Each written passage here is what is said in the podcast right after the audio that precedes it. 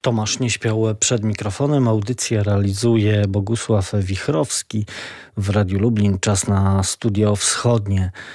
A dziś e, porozmawiamy o rocznicy, którą e, obchodziliśmy 11 lipca. Dokładnie jak co roku obchodziliśmy Narodowy Dzień Pamięci Ofiar Ludobójstwa dokonanego przez ukraińskich nacjonalistów na obywatelach II Rzeczypospolitej. E, to wydarzenia, o którym e, wspominamy właściwie każdego roku, e, zwane rzezią wołyńską, które rozpoczęła symbolicznie można powiedzieć tak zwana krwawa niedziela i właśnie ten dzień, 11 dzień lipca jest uznawany za ten symbol e, tragicznych wydarzeń, które rozegrały się w 1943 roku na Wołyniu. I właśnie wokół tej rocznicy dziś będziemy rozmawiać z naszym e, gościem, a jest nim Marek Koprowski, pisarz, dziennikarz, e,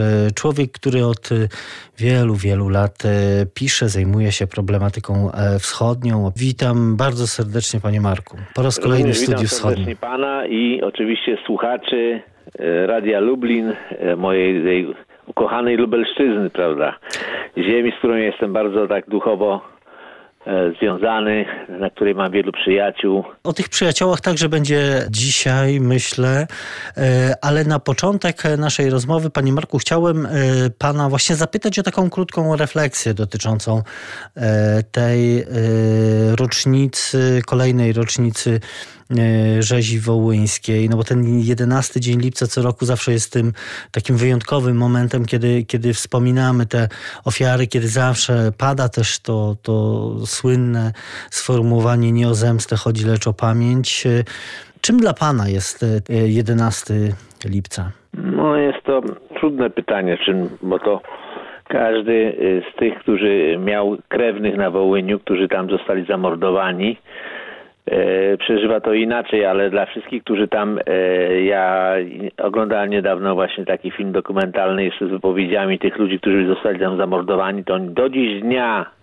oni, ci ludzie już nie żyli, ci wszyscy, e, którzy się wypowiadali, ale oni straszliwie to, oni to przeżywali właśnie, jak opowiadali, w jaki y, sposób ci y, no, y, ludzie ginęli, zostali zamordowani. Po prostu jest to E, dla nich e, ten 11 lipca jest takim symbolem ogromnej fali nienawiści, jakiegoś no mm, uosobi diabelskiego uosobienia duszy ukraińskiej, prawda? Także tutaj jest no to jest e, to, co przeżyli Polacy w tym, w tym dniu, ale nie tylko jeszcze, bo i wcześniej przecież mordy były tak samo no nie mieści się po prostu po dziś dzień e, większości ludzi w głowach, prawda, że można było z takim azjatyckim okrucieństwem, z takim bestialstwem, z takim sadyzmem e, mordować ludzi, e, którzy byli do tej pory jeszcze swoimi ich sąsiadami, z którymi dobrze żyli, prawda, i nagle tutaj ten sam człowiek morduje e, no, tylko dlatego za to, że byli Polakami. Że taki dostali rozkaz i i szli mordować. E, o tych wydarzeniach oczywiście, tak jak powiedziałem, rozmawiamy często w Studiu Wschodnim, także mm, regularnie do tych wydarzeń wracamy właśnie w rozmowach z panem e, Markiem Koprowskim. E, w, przy okazji tej rocznicy prezydent Andrzej Duda mm, użył, opowiadając o, o rocznicy, o rzezi wołyńskiej, mm, stwierdził, że, że nie ma dzisiaj Polaków, którzy nie wiedzą, co to była rzeź wołyńska pan z, ze swojej perspektywy też ma takie wrażenie, że, że Polacy y, wiedzą, pamiętają y, i nie boją się mówić o, głośno o tym, co się wydarzyło na Wołyniu, bo przecież przez wiele, wiele ja dziesięcioleci tutaj, politykom tak. i, i, i, ludziom też y, y, y, ważnym, piastującym ważne funkcje odpowiedzialne, nie przechodziło przez, przez gardło słowo ludobójstwo, rzeź.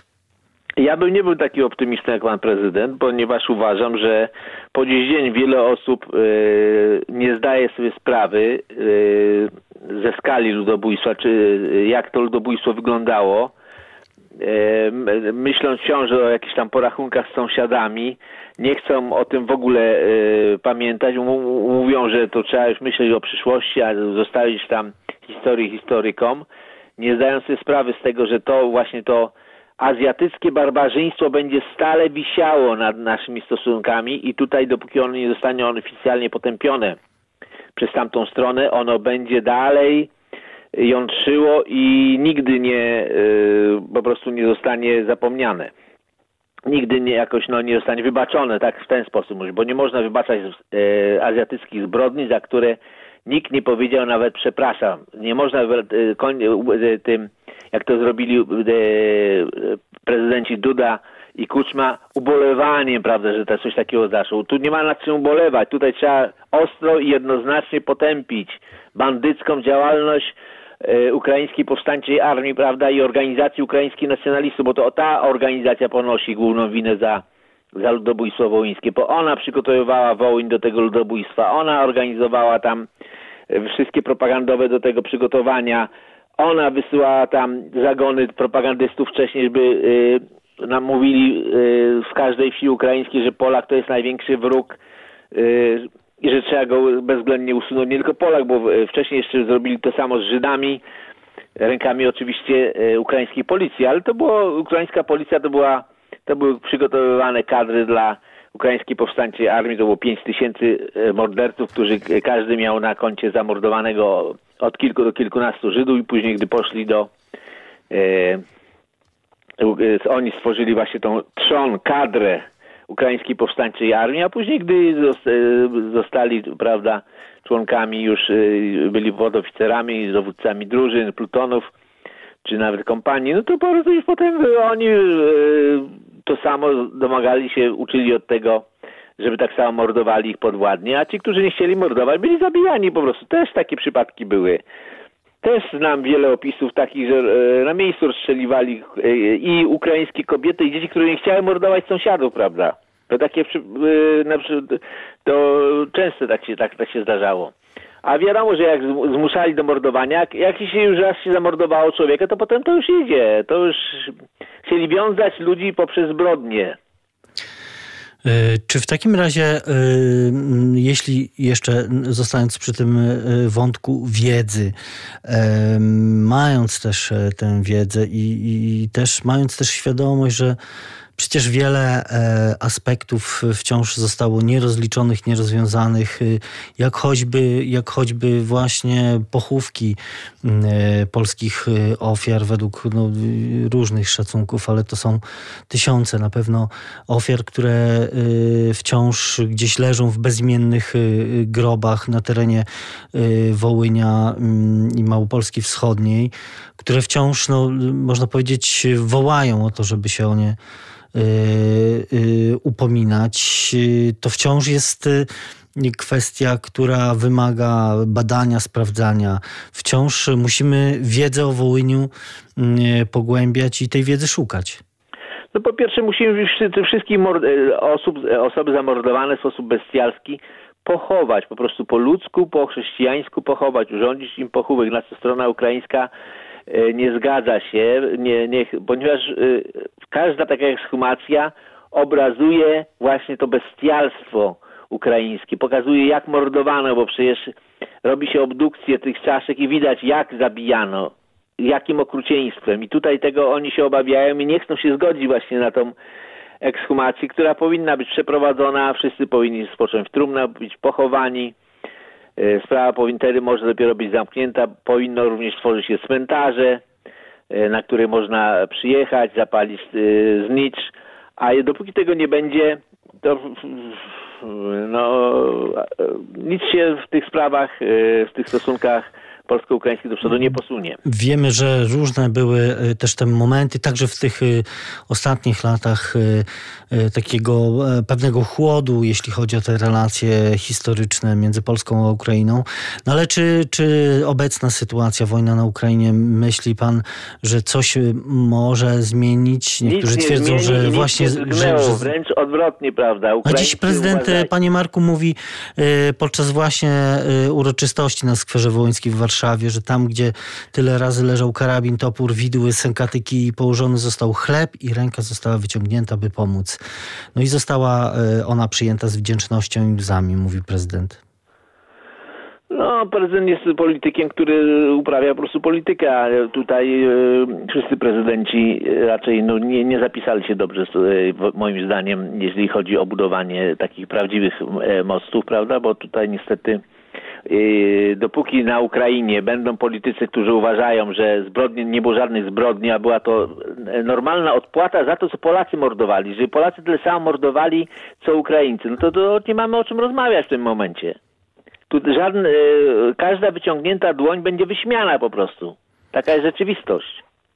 Nie będzie żadnego porozumienia, dopóki nie będzie potępienia zbrodni wołyńskich. Tutaj wyjście nasze do przodu jest po prostu no, traktowane jako przyznanie się do tego, że myśmy Polacy naprawdę mordowali i Polacy mają za co Ukraińców przepraszać no tego nie są w stanie zaakceptować e, na pewno, znaczy wielu, wielu historyków, ale na pewno także e, ci, którzy, którym się udało przeżyć, których, e, którzy mają w swoich rodzinach, a, a przecież takich rodzin jest bardzo wiele. No właśnie takie historie Ukraińcy dramatyczne. liczą po prostu, że wszyscy wymrą, zapomną i że przyjmą ich narrację właśnie z przyczyn politycznych, że politycy dążą prawda, do, za jakieś tam, prawda, E, no, pojednania, takiego pseudo-pojednania, wyciszą sprawę, że będziemy się litować nad e, Ukraińcami biednymi, prawda, i, im pomagać, a oni będą się zachowywać e, nadal bezczelnie, bo cały, żadna książka się nie ukazała prawdziwa, która e, pisze o tych o zbrodni, tylko wręcz odwrotnie, na książ na fali są tam e, historycy, którzy kłamią, łżą po prostu w żywe oczy, mówią, że Polacy mordowali Ukraińców, a Ukraińcy się tylko bronili. No, taka jest obecnie wykładnia niemalże. Mhm. I, więc jak tu można mówić o jakiejś wyciągniętej ręce, o możliwości pojednania z Ukraińcami. Ja nie widzę takiej możliwości. I nie widzi pan także w kontekście tego y, ostatniego gestu prezydenta Zełenskiego, y, który y, skierował projekt do Rady Najwyższej Ukrainy, projekt ustawy, y, która ma nadać Polakom y, na Ukrainie specjalny status, y, który ma być taką też reakcją na, na te, te, te gesty E, przyjaźni, przyjacielskie gesty no, ale Polaków. Co ten status daje? On nic nie daje. Polacy na Ukrainie w tej chwili nie jeżdżą. Tam się toczy wojna, tam się, to jest kraj, który nie wiadomo czym to się wszystko jeszcze skończy, ta cała awantura. Także tu jest tu, yy, na razie ja jestem bardzo wstrzemięźliwy i w ogóle poza tym yy, nauczony doświadczeniem twierdzę krótko, ukraińskim politykom nie wolno wierzyć. E, trudna e, polsko-ukraińska historia, te relacje e, no, splamione krwią tysięcy Polaków na Wołyniu właśnie. O, o tym Wołyniu, jak wspomniałem, nasz dzisiejszy gość napisał wiele książek. Jedną z nich, ostatnia, to Obrońcy Wołynia. Książka, tak jak powiedziałem, kolejna książka o, o, o Wołyniu. E, książka, e, która mm, mam ją przed e, sobą, która no właśnie jest o, o, o tych ludziach, o, o, którzy, którzy bronili mm, Wołynia, ale zanim o samej książce porozmawiamy, pozwoli pan, że zacznę od mm, dedykacji zawartej w tej książce. Dedykacji dla księdza profesora Zygmunta Zielińskiego z najlepszymi życzeniami z okazji 90. rocznicy urodzin oraz z podziękowaniem za jakże cenną i inspirującą znajomość. E, wspomniałem o, o tej e, dedykacji, e, o, dlatego że oczywiście ksiądz profesor Zygmunt Zieliński jest częstym gościem Radia Lublin. Także relacjonowaliśmy obszernie uroczystość e, związaną z, właśnie z jego 90 E, urodzinami w, w naszym programie. Mm, e, skąd ta dedykacja i no właśnie. Proszę powiedzieć o tej... Księdze Zygmuntem znamy się od bardzo wielu, wielu, wielu lat. Zapoznał nas ksiądz Edward Walewander, który organizował kiedyś na Kulu z racji tego, że był dyrektorem Instytutu Polonijnego, organizował takie coroczne sesje na temat Polonii na w krajach wschodnich i między tych no, był również, uczestniczył zawsze ksiądz Zygmunt, także z księdzem Zygmuntem, jak również księdzem Romanem Dzwonkowskim odbywaliśmy długie dyskusje na szereg tematów i on uczył mnie również prawda, podejścia naukowego co trzeba, jakie war, e, warunki e, trzeba spełnić, żeby te prace wszystkie e, były no, stały na pewnym poziomie i on jest, staram się to właśnie jego wskazówki jakoś zawsze brać pod uwagę i dzięki temu on zawsze mówi, że o, stawia sobie na, jest, jest to w Lublinie chyba jedyny człowiek, który przeczyta wszystkie moje książki. I stawiając sobie na półce zawsze mówi, o to zostanie na pewno, mówi, czyli, ale nie, nie w sensie oczywiście takim e, formalnym, że zostanie książka, ale mówi, ta wiedza, którą tutaj pan przedstawi, której nikt do tej pory nie ruszył, ona zostanie na pewno. E, dorobku e, polskiej historiografii. Także tutaj on zawsze mnie zachęca, inspiruje, co tam, co jeszcze, chociaż nie jest specjalistą spraw wschodnich takich, prawda, bo on się raczej do tej pory zawsze interesował ziemiami zachodnimi, Niemcami przede wszystkim ale od strony warsztatowej, co trzeba właśnie, gdzie zajrzeć, gdzie poszukać, gdzie, e, jak to ukazać, to zawsze jego uwagi są bardzo, bardzo cenne. Poza tym takie, no w sensie również takim filozoficznym, metodologicznym, co trzeba robić, żeby także jego wizyty w tym jego mieszkaniu to przypominają coś w rodzaju takiego seminarium doktorskiego, tak można by powiedzieć. Takie rozmowy są na takim poziomie wysokomerytorycznym. Czy również jakiego nie ma, jak teraz jak nie było pandemia, to przynajmniej żeśmy rozmawiali, odbywałem długie rozmowy telefoniczne. Muszę go znów odwiedzić, żeby spędzić u niego pewnie cały dzień i pogadać. Ksiądz Zygmunt jest też doskonałym kucharzem, także tutaj te jego obiady są znakomite, a jest człowiekiem niezmiernie gościnnym, takim no, kapłanem, takim no, jego spotkanie jest no, wielkim przeżyciem. To jest taki jeden z ostatnich turów, jak ja zawsze mówię, polskiej historiografii, który się niczego nie boi, który jak e, w swojej tej ostatniej książce e, pisze o kulu tak, że to jest no, ja bym się może bał napisać, ale no, Monumentalne jest... dzieło zresztą, no, e, o którym także miałem tak. okazję rozmawiać z księdzem Przywiózł mnie do, tutaj osobiście do domu, jak od, odwiedzając mnie, mnie, prawda, przywiózł do domu i z dedykacją specjalną, mówi, że to specjalnie mówi, dla ciebie, mówi, bo tu jest za te książki, które mi przysyłasz, także to Także no to jest taka nasza znajomość, sądzę, że będzie trwała do końca naszych dni tyle o dedykacji, ale właściwie można powiedzieć czas nieubłaganie e, pędzi. E, o, rozmawiamy z Markiem Koprowskim o jego e, najnowszej książce Obrońcy Wołynia, w której dedykacja dla księdza profesora Zielińskiego się właśnie znalazła. Panie Marku, pan pozwoli, że zaprosimy naszych słuchaczy na przerwę, bo dobrze się rozmawia, ale czas, tak jak powiedziałem, nieubłaganie pędzi i żeby o tej książce pana porozmawiać, zróbmy chwilę oddechu i powrócimy wróćmy do naszej rozmowy za kilka chwil. Studio Wschodnie.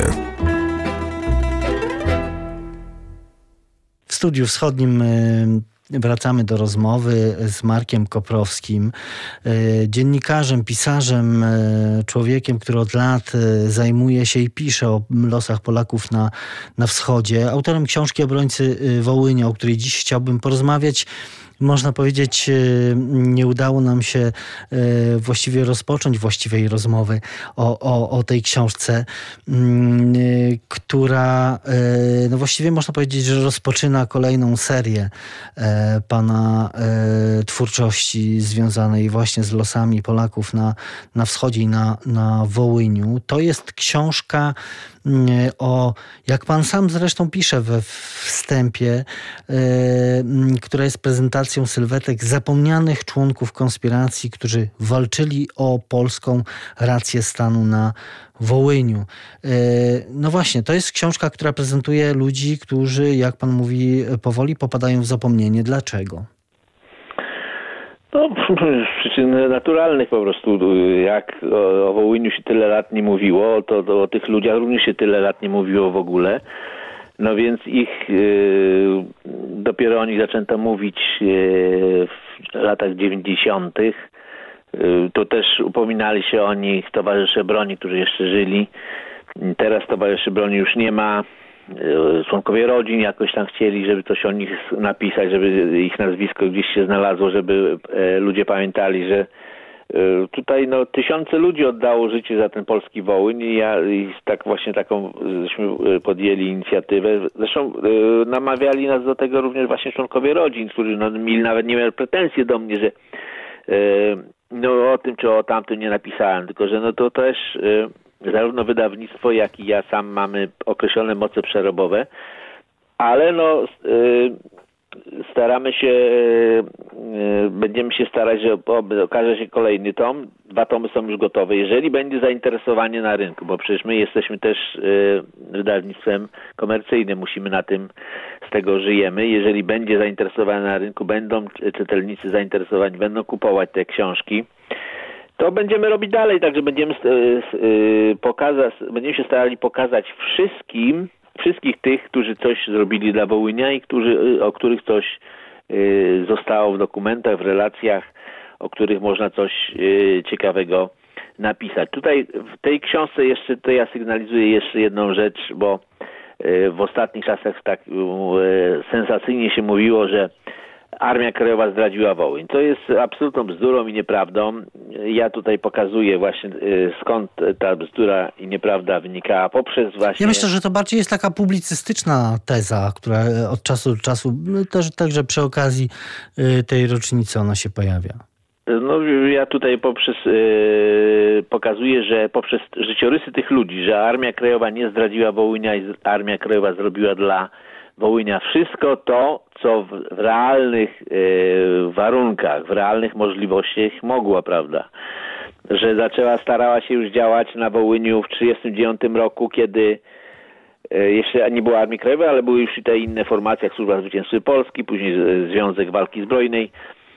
I już od 1939 roku, kiedy tam zaczęli gospodarzyć, jak w cudzysłowie gospodarzyć oczywiście Sowieci, to już tam były próby budowania polskiej konspiracji za te próby polskiej konspiracji yy, ci polscy patrioci, nieliczni tam jeszcze, którzy przetrwali, nie zostali wywiezieni wcześniej, nie zostali aresztowani, zapłacili bardzo wysoką cenę, bo większość z nich zostało aresztowanych, wywiezionych bądź rozstrzelanych. Tutaj jest taka, je pokazuje tutaj postać takiego Kazimierza Tadeusza Majewskiego, Szmigla, który oficera, który zgodził się pojechać na wojnę, tam zorganizować konspirację. No i to niestety yy, w zetknięciu się z owymi realiami no niestety nie okazało się jakoś realne. E, ci wszyscy polscy patrioci, którzy tam e, starali się zakładać e, te wszystkie organizacje, oddziały, no niestety szybko wpadali, ponieważ byli, Sowieci stworzyli na Wołyniu tak jak zresztą na wszystkich swoich ziemiach, e, e, sprawowali totalny system inwigilacji. I e, wsadzali wszędzie swoich ludzi i, i rozpracowali bardzo szybko e, konspirację i po prostu ją zniszczyli. Także tutaj w 40 e, roku, 41, na początku 41 roku, gdy miała się e, zacząć wojna, to praktycznie aresztowali 2000 ludzi, którzy byli z konspiracją związani. Z tej pierwszej konspiracji akowskiej e, nic nie wyszło. Niemniej ta Armia Krajowa robiła co mogła i chciała robić, prawda. Tam były różne koncepcje związane z rodziną Rumlów, jak to rozwijać. Zbigniew Rumel wtedy w tej obławie na to ze wszystkich członków konspiracji nie wpadł, ale za to zapłaci jego brat, który został aresztowany i zamordowany przez Sowietów. Tutaj pisze to również o rodzinie Hermaszewskich. E, to jest właśnie, e, z tej rodziny pochodzi polski kosmonauta, który też cudem ocalał e, w czasie rzezi w 1943 roku. Wtedy miał kilka lat i zgubił się w czasie tego ataku banderowców ucieczki stamtąd, ale jakoś e, cudem się odnalazł. E, jego brat Antoni Hermaszewski właśnie, e, nie, jego stryj Antoni Hermaszewski był znanym takim działaczem ludowym i organizatorem konspiracji i na Wołyniu jego też aresztowano, chociaż no, był jeden z ostatnich aresztowanych, ale udało mu się przeżyć i później z armią Andersa wyszedł na zachód. Tutaj właśnie piszę tutaj o tych wszystkich, którzy jeszcze byli w czasach sowieckich w tym pierwszym tomie aresztowani. Ale również tutaj pokazuje w tej książce tych, którzy przyszli na Wołyń w ramach wachlarza, czy to była taka organizacja akowska, która miała osłaniać e, przyszłe powstanie, e, które miało wybuchnąć na ziemiach polskich, a ta organizacja miała atakować linie komunikacyjne, żeby po prostu opóźnić ewentualne e, uderzenie Niemców na powstanie, które miało się odbywać w Polsce poprzez wysadzanie mostów, linii komunikacyjnych, jakieś sabotaże drogowe i tak. Oczywiście no, ci ludzie e, później przeszli wszyscy e, do 27 Dywizji Wołyńskiej, do, w ogóle wcześniejszy do Armii Krajowej i też odegrali ogromną rolę, ponieważ no, byli e, to nieliczni, dobrze przygotowani do swojej działalności oficerowie. No właśnie, e, Panie Marku, tych postaci przywoływa przywoływanych w Pana książce Obrońcy Wołynia jest kilkanaście. Dlaczego akurat wybór padł na te, a nie inne osoby? To znaczy, czym Pan się kierował w tym wyborze? No bo można powiedzieć, z jednej strony pewne obiektywne przesłanki y, y, istniały, no ale z drugiej strony to pewnie jakiś rodzaj y, subiektywnego wyboru także gdzieś w tym wszystkim był. No, przede wszystkim tu starałem się w sprawie tego zabrać głos również w sprawie tego czy odpowiedź na to pytanie, czy Armia Krajowa zdradziła Wołyń. I tutaj pokazane są dwie sylwetki bardzo istotne na tej sprawy. To jest, e, starałem się właśnie tutaj e, pokazywać nie tylko żołnierzy, ale również członków administracji cywilnej, która no, e, do, e, pozostawała w pewnym momencie w konflikcie z Armią Krajową. Czyli Kazimierza e, tutaj e, między Kazimierzem Bombińskim Luboniem który chciał bronić Wołynia bardzo mocno, y, a Kazimierzem Banachem, który był przedstawicielem rządu, pełnomocnikiem rządu, czyli czymś w rodzaju wojewody na Wołyń, istniał spór. Y, po prostu żołnierzy przeszkolonych było bardzo mało. Y, ci, ponieważ te struktury konspiracyjne, cywilne powstały wcześniej we wszystkich miejscowościach i one ściągnęły, zgarnęły pod swoje skrzydła wszystkich ludzi do tak zwanej Państwowej Straży Bezpieczeństwa, która miała zastąpić policję. No i Bombiński chciał tych wszystkich ludzi przejąć e, pod skrzydło Armii Krajowej, żeby on, z nich tworzyć oddziały po, e, zbrojne. Poza tym były, e, no tam były różne niuanse, które czytelnik musi to poznać, przeczytać sam i wtedy się sam zorientuje o co chodzi, bo jedni chcieli tworzyć tylko oddziały samoobrony, które by broniły miejscowości, E, a Bombiński był temu e, oprócz tego, nie był temu przeciwny, ale oprócz tych oddziałów chciał również stworzyć bezwzględnie mój trzeba tworzyć oddziały mobilne, które będą krążyć wokół tych ośrodków samoobrony, bo oddziały samoobrony wcześniej czy później po kolei będą likwidowane, ponieważ nawet jeżeli e, banderowcy będą za słabi, to będą ściągać w danym miejscu, okolicy za słabi na zlikwidowanie jakiegoś ośrodka, to ściągną sobie pomoc z innych ośrodków i zlikwidują. Także tutaj trzeba E, mocno ich kąsać również e, z zewnątrz, żeby nie dopuścić do żadnych takich e, ich również mobilizacji, niemobilizacji i tak dalej. Także tutaj czas przyznał rację Bombińskiemu, którego, który był uważany przez kolei przez Banacha za takiego sanacyjnego oficera, który no, kieruje, chciałby wszystkich Ukraińców zamknąć do obozu w Berezie Kartuskiej. Także tutaj no, mm, te dwie postacie musiały się znaleźć w tym pierwszym tomie moim zdaniem. No i tutaj e, przede wszystkim umieściłem tych, którzy, o których się w ogóle w Polsce nie mówi, bo e, w Polsce nie mówi się właśnie o tej pierwszej e, konspiracji. Bardzo niewiele się e, pi, e, pis, e, pisało do tej pory, mówiło w ogóle, bo byli, zginęli, zniknęli, nie ma i, i, i koniec. No po prostu nikt się o nich w Polsce nie upominał, a to niestety oni też jakąś tam rolę odegrali. Oni trzeba wspomnieć, że po prostu byli, że tutaj nie jest tak, że Armia Krajowa nic nie robiła, ale no robiła to po prostu co w danej chwili było można i na co po prostu przeciwnik pozwalał. Co, co istotne, to nie jest, e, można powiedzieć, e, teza e, właśnie publicystyczna, tylko, tylko fakty, które pan znalazł we wspomnieniach, w opracowaniach. Oczywiście to wszystko jest oparte na dokumentach, wspomnieniach, relacjach. Po prostu, żeby przywrócić no, do ludzkiej świadomości te, te postacie, które no, zniknęły, o których e, e, nikt nie mówi, albo o których się celowo e, pomija, jak chociażby Antoniego Cybulskiego, Oliwę, który był w Pańskiej Dolinie starostą, jednocześnie pełnomocnikiem rządu. Także tutaj też pokazuje właśnie, że ta, jak ta, ta cywilna administracja e, działała. E, pokazuje również, przybliżam postać Ludwika Malinowskiego, tego, e, który bronił, e, bronił, prawda, z baraża, który był komendantem z baraża, bo tu też niektórzy mówią, że komendantem był e, z baraża Cybul, ten Cybulski, ale Cybulski był komendantem wojskowym, natomiast głównym komendantem całej obrony był Malinowski, który właśnie działał tak, żeby no, balansował między Niemcami, Sowietami, żeby te, te, ten ośrodek samoobrony mógł, mógł istnieć, miał zalegalizowaną broń a jednocześnie no, pokazuje, że był również tępiony, ścigany przez banderowców, że ledwie tam... E, Ale uciekł, uciekł. spod e, banderowskiego toporu, jak pan pisze. E, bo został po prostu... E, w czasie jego wizyty pojechał do Łódzka, żeby załatwić jakieś tam sprawy e, związane z, z barażem. I policja ukraińska aresztowała go natychmiast i zabrała do, na komendę policji.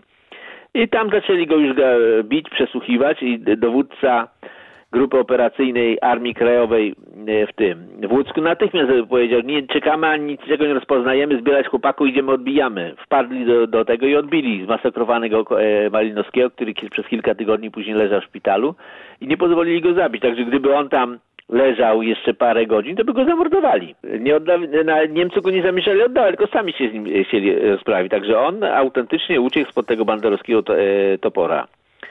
Później długie lata jeszcze mieszkał na Dolnym Śląsku, prawda, e, koło niedaleko między Nysą a, a mm, Opolem.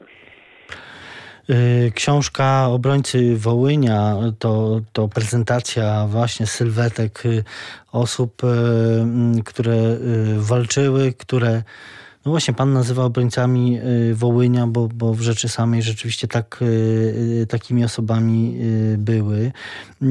Można powiedzieć też, że mm, takim oddzielnym bohaterem tej książki jest zresztą wspomniana już przez pana 27. Wołyńska Dywizja Piechoty Armii Krajowej.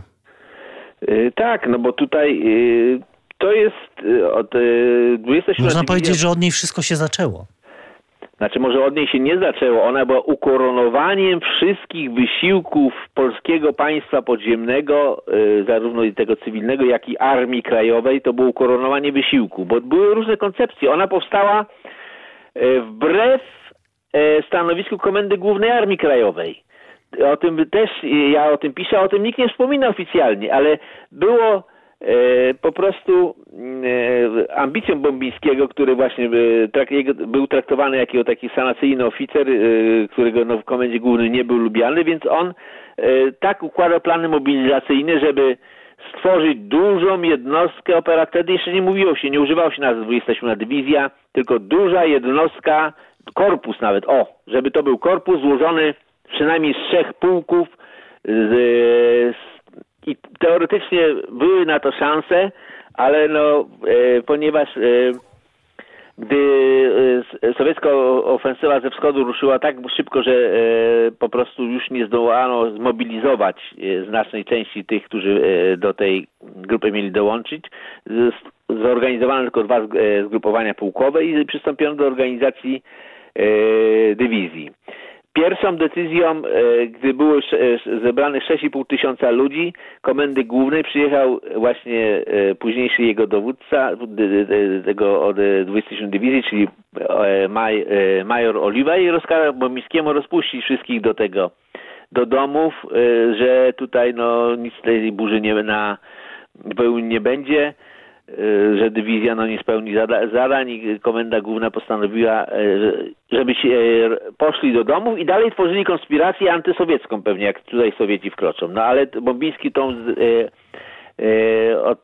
że tą propozycję zdecydowanie odrzucił, kazał wracać Oliwie do do tego, do Warszawy, powiedzieli, że to jest decyzja niewykonalna, że ci, oni już porzucili swoje rodziny, które stały, swoje wsie, ci ludzie nie mają po prostu już dokąd wracać, y, członkowie tych oddziałów zmobilizowanych. Oni muszą już walczyć e, w takiej formie, jakiej jakiej, jaka została już narzucona czy przez e, zewnętrzną rzeczywistość.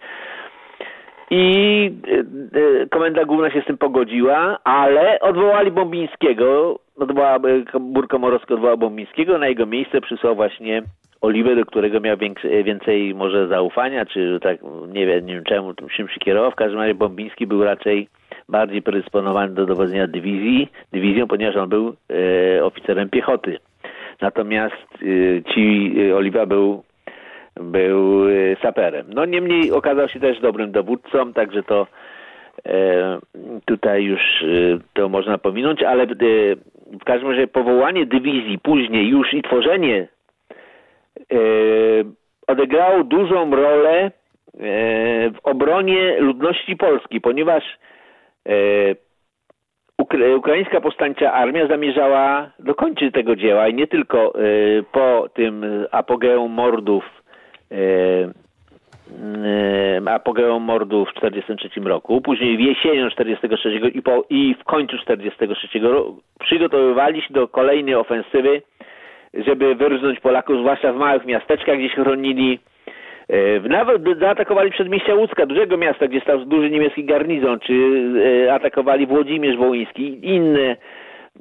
W Równym zaatakowali te Polaków na przedmieściach, także tutaj oddziały Armii Krajowej natychmiast ruszyły do ostrego boju i zahamowały, że tak powiem, e, tą kolejną ofensywę, ratując e, życie kilku tysięcy ludzi co najmniej. Także tutaj 27 Dywizja również na tym odcinku obrony Polaków przed Ukraińcami odegrała bardzo du dużą rolę i gdyby nie to, to gdyby ona, gdyby te oddziały nie były właśnie E, stworzone, zorganizowane, to los większości z tych skupisk polskich był przesadzony, ponieważ tutaj e, już nie były jakieś e, upad, też się szykując do wojny nawet sobie, później z Niemcami i z Sowietami, też zorganizowana była już w oddziały pułkowe, duże, dobrze uzbrojone, mieli broń, którą otrzymali wcześniej od Niemców, Także tutaj e, szykowali się do działań antypolskich bardzo mocno. I także tutaj, gdyby nie e,